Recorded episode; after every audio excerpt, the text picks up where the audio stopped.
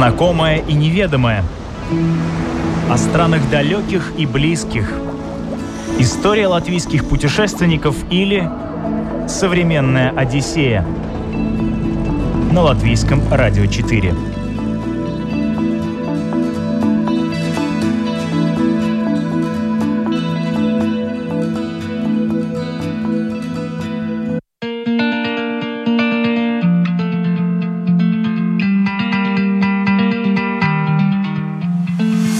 Рай на земле, остров Бали, остался без туристов. Его закрыли. Гостиницы пустуют, на местных достопримечательностях ни души. Но рижанин Денис Тумаков все-таки подобрал ключик к райскому острову и умудрился там отдохнуть. Он просто очень этого хотел. А на Бали исполняются все желания. И это не выдумка. Об этом сегодня в «Современной Одиссее». Меня зовут Елена Вихрова. Поехали!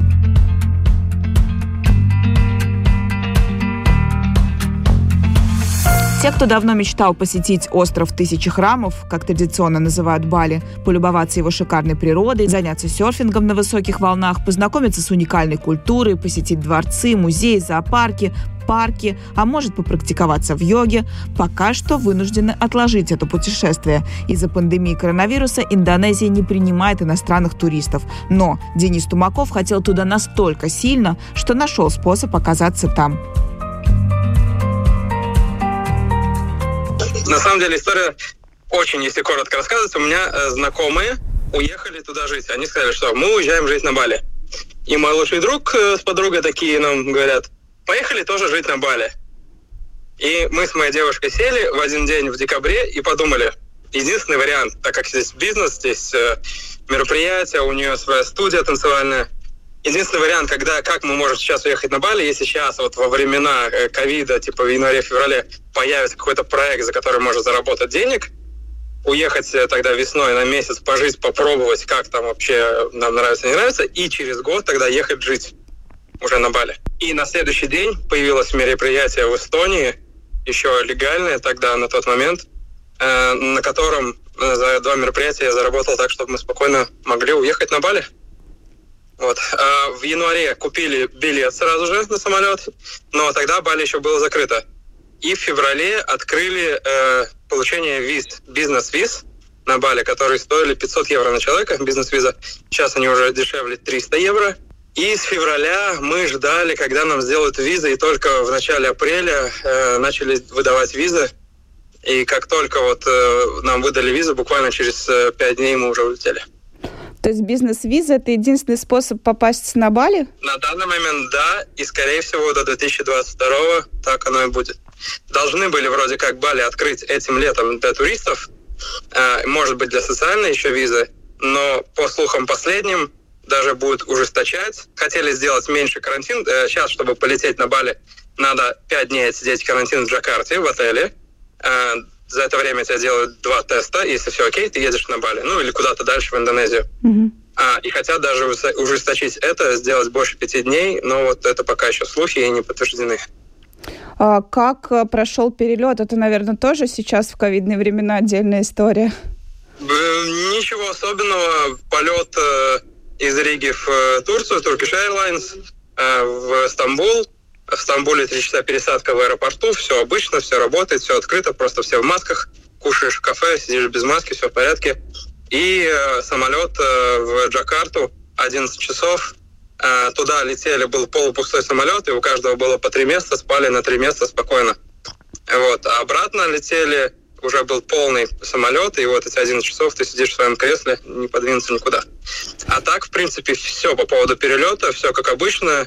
Кроме того, что надо с собой обязательно пэ-цэ-эр тест, и перед вылетом, в, если у тебя транзит, перед вылетом у тебя должен быть уже этот типа ковид-пэс, да, каждой страны заполнен, чтобы сесть на самолет. Угу. По прилету ты уже должен будешь с этим ку-эр кодом везде проходить. То есть одного теста достаточно, чтобы прилететь? Да, да, да. Угу. Ну, здесь перед вылетом тест, это как бы чтобы улететь, в принципе, и где-то пересадки делать, обязательно нужен тест. А, и на Бали уже два теста, пока сидишь в отеле. пятьсот евро сам отель стоил, это с завтрак, обед, ужин, пять дней на двоих с тестами. Это вот такой середнячок. Есть еще подороже семьсот пятьдесят, есть еще дороже, есть подешевле. Уже в зависимости от желаний. Ну да, такие нехилые дополнительные расходы на визу, да, на да. отель. В этом плане, да, это вот...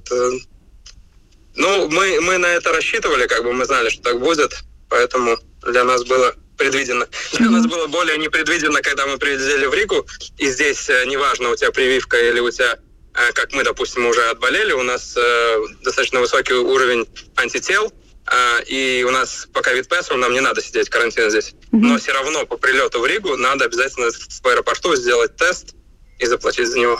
Вот это было неожиданно. Ну скажи, вот эти все дополнительные расходы, они стоили того? Какое впечатление произвел эм, Бали? Слушай, первая неделя на Бали, вот первые, наверное, три дня, я уже говорил, это того стоило. Это стоило пять дней сидеть в Джакарте, вот даже уже в первые три дня Бали. Конечно, это, это все того стоит. Конечно, люди, которые летят на Бали, допустим, там на неделю, на две, и из них пять дней надо сидеть э, в отеле, ну, это тогда, конечно, это немного странно. Так как мы летели на полтора месяца, мы понимали, что для нас эти пять дней, они ничего роли не играют, и ради вот этого времени там мы готовы посидеть. Какое впечатление произвел остров? Вот это, знаешь, какая-то мания. Про Бали все говорят, это сказка. Что там такого? Бали. Да. Ну, о, ну, сам остров очень красивый, он очень разный, у него очень много разных э, зон, скажем так. Есть э, более южная, там, где серферы, там нереально красивые закаты, скалы, очень красивый океан. А есть более тусовочная зона, есть более такая блогерская, есть Убуд, где э, более такие все йоги, отлетевшие в хорошем смысле, да, люди. Есть вулканы, есть море, это север, да, море с дельфинами, с кораллами. Есть рядом острова, тоже удивительно красивые. И оно настолько разное, э, что каждый может себе на каждую неделю найти по настроению место, в котором э, находиться на острове. Вы весь остров э, объездили?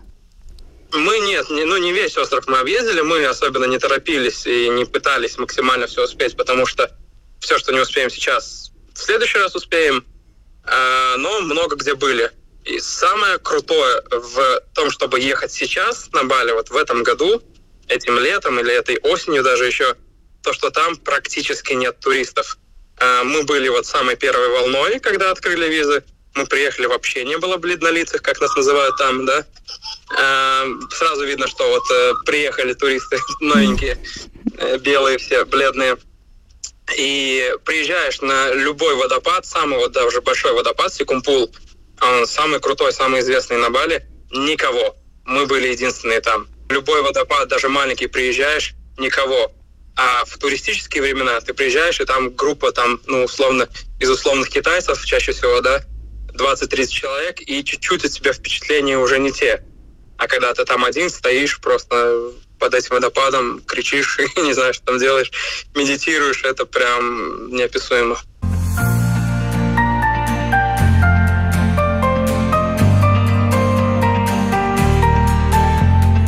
Наверное, главное заблуждение о Бали, которое часто бывает присуще даже бывалым путешественникам, то, что этот остров сродни курортным Турции, Таиланду или Египту. Смотреть там особо нечего, индонезийскую экзотику днем с огнем не сыщешь, а к тому же это ужасно далеко и совсем не дешево. На самом деле Бали – место уникальное и самобытное. Да, с каждым годом туристическая индустрия все больше проникает на этот остров, безвозвратно преображая его. Но сейчас, когда туристов на острове нет, он раскрывается по-особенному.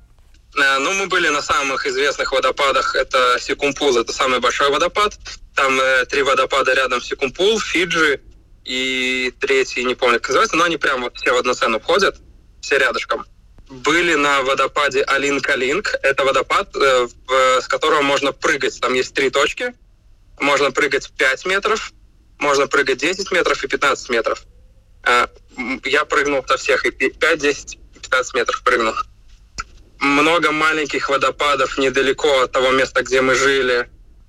Самые красивые из них — это Сумампан водопад, очень такой прям место силы, такой прям алтарь, очень красивый маленький водопадик. Еще очень красивый был водопад — это Канто-Лампо. такие каскады, э, очень красивые каскады, и тоже посидеть там, помедитировать, у тебя на плечи льется водопад. Нереальная красота. Были э, на вулкане Батур. Это, в принципе, э, маленький вулкан, на него подниматься всего полтора часа, два часа. А, и с него э, мы смотрели восход, и там нереальная красота во все стороны, просто виды безумительные, изумительные, безумные. Э, наши друзья поднимались на э, вулкан э, Агунг, это самый большой вулкан на Бали, на него подниматься шесть часов. Э, мы в этот раз решили не подниматься. Были на севере, есть такое место, э, пляж Лавина, и там плавали с дельфинами. Там снимаешь катер, и тебя возят, и они утром проплывают вдоль набережной дельфины стаями, очень много стай, где-то там, не знаю, пять стай по тридцать-сорок дельфинов, и вот эти лодочки с туристами за ними гоняются, короче, на них смотрят, и мы взяли снорклинг, и получается, что мы на, за лодку смогли, могли держаться за специальную такую штуку, перекладину, и под водой смотреть. Прямо вот ты на лодке смотришь, как под тобой стая из тридцати-сорока дельфинов проплывает, ты их слышишь. Это прям безумно красиво. О, были на ближайших э, двух островах, которые входят э, в территориально, э, как это называется, короче, территориально они считаются Бали, э, но это два отдельных острова, ой, то есть там три острова, Лимбанган, Чунинган, которые вместе соединены мостом, и еще есть Нусапенида остров. Да, Нусапенида — это очень большой остров. Мы не доехали, а вот на Лимбангане, Чунингане видели, и на Чунингане был самый лучший закат, который был в моей жизни. Я лучший заката в жизни не видел. Это прям вот волшебно, очень волшебно. Еще э, я сам не серфлю, мне серфинг, ну так, э, но вот наши друзья, которые там живут, э, и еще новые друзья, они очень много серфят, и Бали считается лучшее место в мире для серфинга, потому что там круглый год есть места с очень крутыми волнами. И вот там всегда куча туристов из Австралии, но Австралия пока что закрыта, я так понимаю, на ближайший еще год, и поэтому там австралийцев нету, но в принципе со всего мира на Бали едут люди, чтобы серфить.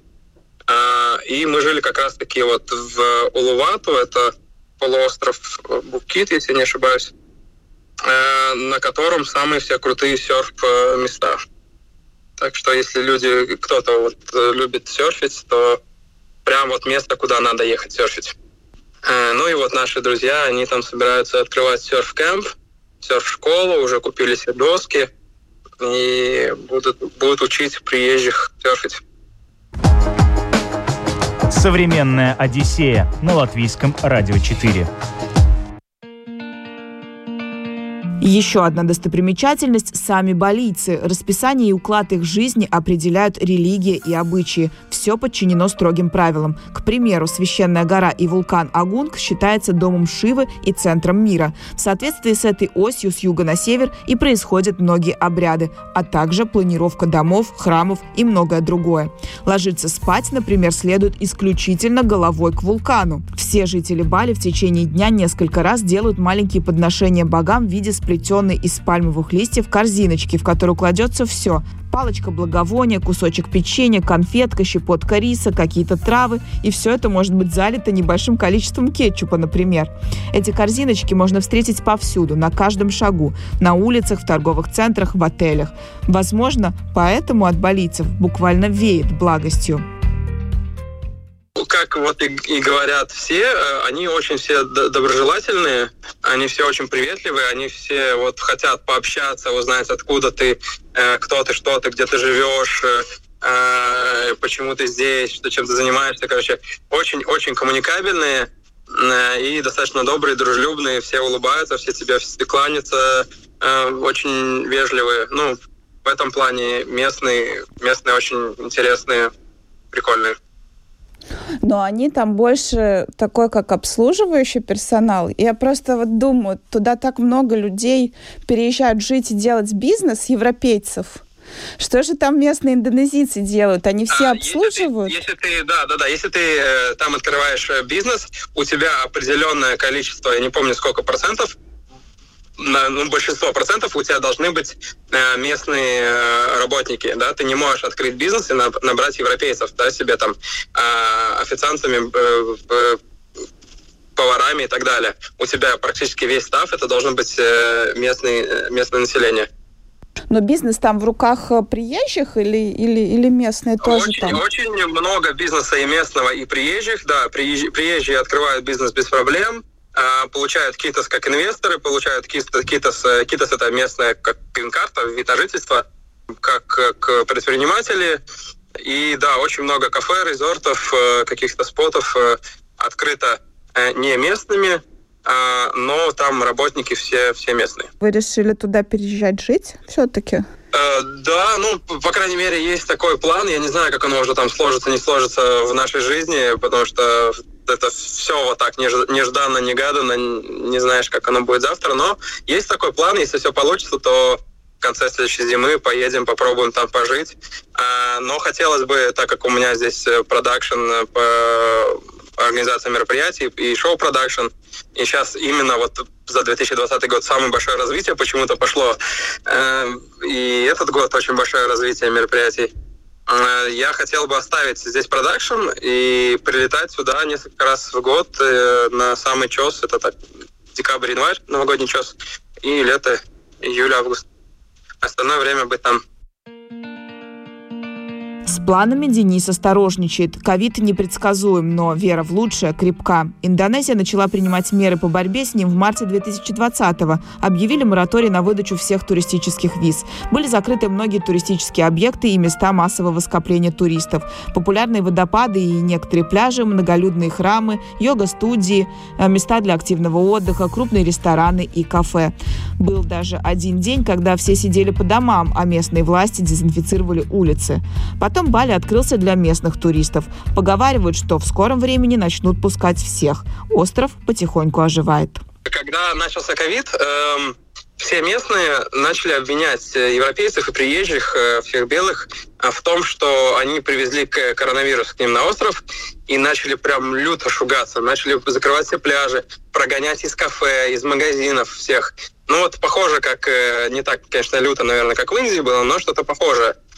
Потом остров закрыли быстро, и, в принципе, Индонезию закрыли, и они все поняли, что а денег-то откуда они брали? Они брали денег только с туристов, и, ну, больше пятьдесят процентов вилл, всяких резортов, магазинов, кафе закрылось, и до сих пор стоит закрытое. Сейчас только вот потихоньку начинает все расцветать, обратно открываться, но огромные просто резорты стоят полупустые, заросшие, закрытые, потому что нету туристов. При этом э, кафе все открыты, пляжи открыты, мероприятия происходят полулегально. Ну, типа, просят там не фотографировать, не, не снимать видео, но куча мероприятий, клубов, все это работает, все происходит. А так как э, на Бали очень сильно работает и в Индонезии схема взяток, то все это там существует без проблем. И, по сути, в маске надо находиться все время на улице, но ты ее просто на подбородок нацепил и ездишь на байке или ходишь, и если вдруг кто-то попросит, там в магазин заходишь, надел на лицо mm-hmm. или какой-нибудь торговый центр. А в кафе без маски, пляжи без маски, поэтому, в принципе, вот мы только из дома выходя, садишься на байк, на бороду кинул маску, доехал до кафе или до пляжа, маску снял. Так что в этом плане очень все спокойно, и по сравнению, когда мы приехали из Латвии, для нас был очень большой контраст, потому что там прям все, жизнь кипит, жизнь существует, и все происходит. Интересно, на цены как-то повлияла вся эта история? Дороже стал отдых? Потому что я слышала, что на Бали вообще дешево. Повлияло, стало дешевле. В ресторанах везде пятьдесят процентов скидка. Виллы все очень дешевые, там ты приезжаешь в любое место, ты даже можешь ничего не букать, ты приезжаешь в любой город, и ты знаешь, что ты сейчас прям вот приедешь на любую там виллу, и там будут места или в какой-нибудь отель, и он будет стоить там, не знаю, десять евро, да, за, за ночь, И, типа, ну, больше, наверное, пятнадцать евро мы нигде не платили, чтобы оставаться. Потому что, ну, нет людей. Ты приезжаешь в огромный резорт, где там, типа, двадцать-тридцать комнат или мест, и ты там один. Ну, и они все, и не такие, большинство резортов, они открыты, и они сидят просто целыми днями, ждут вот этого своего одного туриста. И кафе, да, очень все дешево. В принципе, цены э, сейчас достаточно, достаточно дешевле, чем были обычно. За сколько можно снять шикарную виллу на Бали? А, очень хорошую виллу э, с бассейном, двухэтажную, типа даже на, на две семьи, э, ну, типа две спальни. Э, можно спокойно сейчас снять за э, тысячу евро в месяц. Можно даже дешевле. В принципе, там можно жить и за, там, условно, двести-триста евро в месяц можно жить. Очень зависит от того, э, насколько вот э, хорошее, комфортабельное, красивое место ты хочешь. Как вы там передвигались, на чем? Э, мы сразу арендовали байк. Э, это, это скутер, да? Угу. Э, Yamaha Эн Макс, который достаточно мощный, под сотню ездит. И, и все время на нем, с утра до вечера на нем, везде на нем. И, в принципе, там все на байках ездят. А левостороннее движение, я к нему привык буквально, ну, наверное, за день. И оно интуитивно как будто бы проще, чем правостороннее. А мне было очень легко ездить по левостороннему движению. Прям, ну, вот я сейчас езжу, мне иногда хочется здесь в Риге поехать по левой стороне, потому что, блин, на самом деле удобней. Я не знаю, что-то в этом есть такое, что, что удобней. В какой-то момент, когда мы ездили на север, взяли в аренду бусик шестиместный, получается, праворукая, мануальный бусик, и надо по левой стороне ехать. Наверное, буквально двадцать минут, и я ехал спокойно, вот как в Риге на своей машине. Короче, очень быстро, интуитивно привыкаешь. Единственное, ну, что не привыкает, это левой рукой переключать коробку передач все время. Ну, я привык левой рукой держать руль, правой рукой там переключать, а тут, наоборот, вот это вот надо было привыкнуть. А так достаточно просто по движению. Пугали, что там типа движение сумасшедшее, mm-hmm. все лезут. Но когда ты понимаешь, что э, просто нету правил, и ты едешь как тебе удобно, но все время смотришь по сторонам, где находятся остальные участники движения, все очень э, просто. И все друг друга пропускают, все едут достаточно уважительно, и как и на байке, так и на машине. Расскажи про еду. Что-нибудь такое интересное, местное, экзотическое пробовали? Слушай, ну, мне, вот не у меня спрашивать по еду, потому что я а, здесь-то ем там пюре, котлетки. Азиатскую кухню вообще не ем, и поэтому, в принципе, вот индонезийская кухня мне совсем нет. Я не ем острое, и я вот ничего особенного распорядку сказать не могу. Там очень много кафешек, где готовят европейские блюда, и мы, в принципе, вот завтрак, обед, ужин мы всегда ели где-то в кафе, в ресторанах. Типа, условно, ты пришел, завтрак три евро, и обед три, максимум шесть евро на человека. Фрукты просто божественные, фрукты просто нереальные. Очень много различных фруктов. Самый мой любимый фрукт ever – это dragon fruit. Я даже сюда привез четыре dragon fruit в сумке, вот, и раздал там родным, друзьям, потому что вот это прям самый, самый сок для меня. Очень еще прикольно. Это есть снейкфрукт, мангустины, кажется. Дуриана мы не попробовали, потому что был не сезон. Да и, в принципе, ты сидишь в какой-нибудь кафешке, там вот где-то сторис снималось, сидим в кафе, и мы одновременно видим там пальму с бананами, кокосы, растет папайя, растет лимон, растет тыква, и еще там где-то четыре фрука. Вот ты просто сидишь, и вот вокруг тебя просто где-то вот в какой-то кафешке кушаем. Огромное количество фруктов различных растет прямо вот здесь. Я не ел в жизни никогда авокадо. Я не едок авокадо. Я там начал есть авокадо, потому что они там просто прям очень-очень вкусные, свежие. А у них какой сезон самый хороший для туриста? Вообще считаются летние сезоны, но по мне лучше это весна и осень, потому что летом это их местная зима, и там чуть меняется климат, там ночью становится холоднее. Вот сейчас мы когда уезжали, начало уже ночью быть чуть прохладно. По мне, а зима наша, это их не лето, это сезон дождей. Но, но мне так кажется, что вот самое лучшее это весна и осень. Современная Одиссея на Латвийском радио четыре. Так в чем же секрет сказочного Бали? Многие чувствуют, что здесь в воздухе витает нечто особенное. Некоторые это сравнивают с огромной энергией, которую генерируют тысячи балийцев каждый день своими религиозными ритуалами. Другие объясняют особенным местоположением острова. Даже Денис, ярый материалист, начал здесь сомневаться в том, что все в нашем мире можно объяснить исключительно с научной точки зрения. Остров магический, остров... очень-очень интересный, разносторонний. Ты там что-то хочешь, ты там о чем-то говоришь, оно вот так вот сбывается, сразу же, моментально. Ты подумал, вот, или сказал, вот, хочу это, там буквально через час, через день у тебя хоп, на. И, и все. И говорят, на самом деле, те, кто живут, там говорят, бойся своих здесь желаний, потому что остров их исполняет моментально.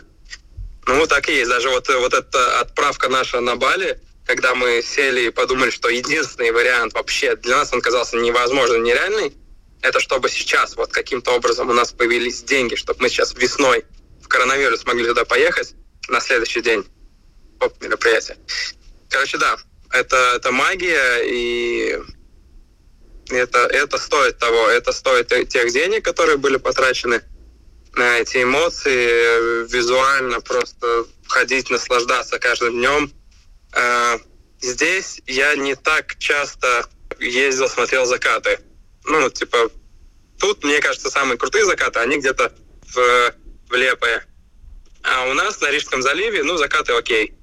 Там я каждый вечер, каждый день хотел ехать смотреть закат, потому что они просто магически, нереально красивые. Вся эта атмосфера всего, всех ощущений, это, конечно, очень круто. А ты можешь какие-нибудь рекомендации дать тем, кто, может, собирается в ближайшее время на, на Бали ехать? Рекомендации? Все очень просто. Покупаете билет. Turkish Airlines очень комфортно, очень все легко, с ними никаких проблем. Обязательно open date, потому что вдруг какие-то могут появиться изменения, чтобы вы могли перенести свою поездку. Мы даже возвращаться должны были на неделю раньше. Мы такие... давай на неделю позже еще поедем, давай. И еще бы на неделю позже поехали, если бы не мероприятие здесь уже. Потом через агента можно легко сделать визу. Бизнес-визу не надо самому это делать. Есть агенты, которые за тебя это делают. И, в принципе, у всех мест, которые там есть, любые виллы, просто находишь их телефон и через WhatsApp контактируешь. Все плюс-минус более-менее общаются на английском. И все, даже отсюда можно себе наладить всю поездку через WhatsApp по, по общению. Вот. А если еще есть какие-то знакомые на месте, то это сделать будет еще проще. А я на самом деле э, думаю, если ну, как-то ослабят ограничения, да, по вот этому карантину, который надо по приезду, хотя бы два дня сделают, то я этим летом либо осенью сделаю тур э, на две недели на Бали, потому что очень хочется туда вернуться еще раз. Я просто сам очень хотел бы туда еще раз вернуться, до того, как мы туда переедем. Тур на две недели, человек на десять, собрать группу, потому что у меня там есть все знакомые, все места, я знаю лучшие, самые э, такие изюминки, куда надо ехать, в какое время надо ехать, как это лучше организовать, где взять машину, где лучше кушать, спать и так далее. Что ж, учитывая, что Бали исполняет желание, вполне возможно, скоро в инстаграме Дениса появятся фотографии его группы с тура по острову. Уверена, у него получится отлично, ведь с ролью виртуального гида он справился на ура. Денис Тумаков знакомил нас с Бали сегодня. Меня зовут Елена Вихрова. До скорых встреч!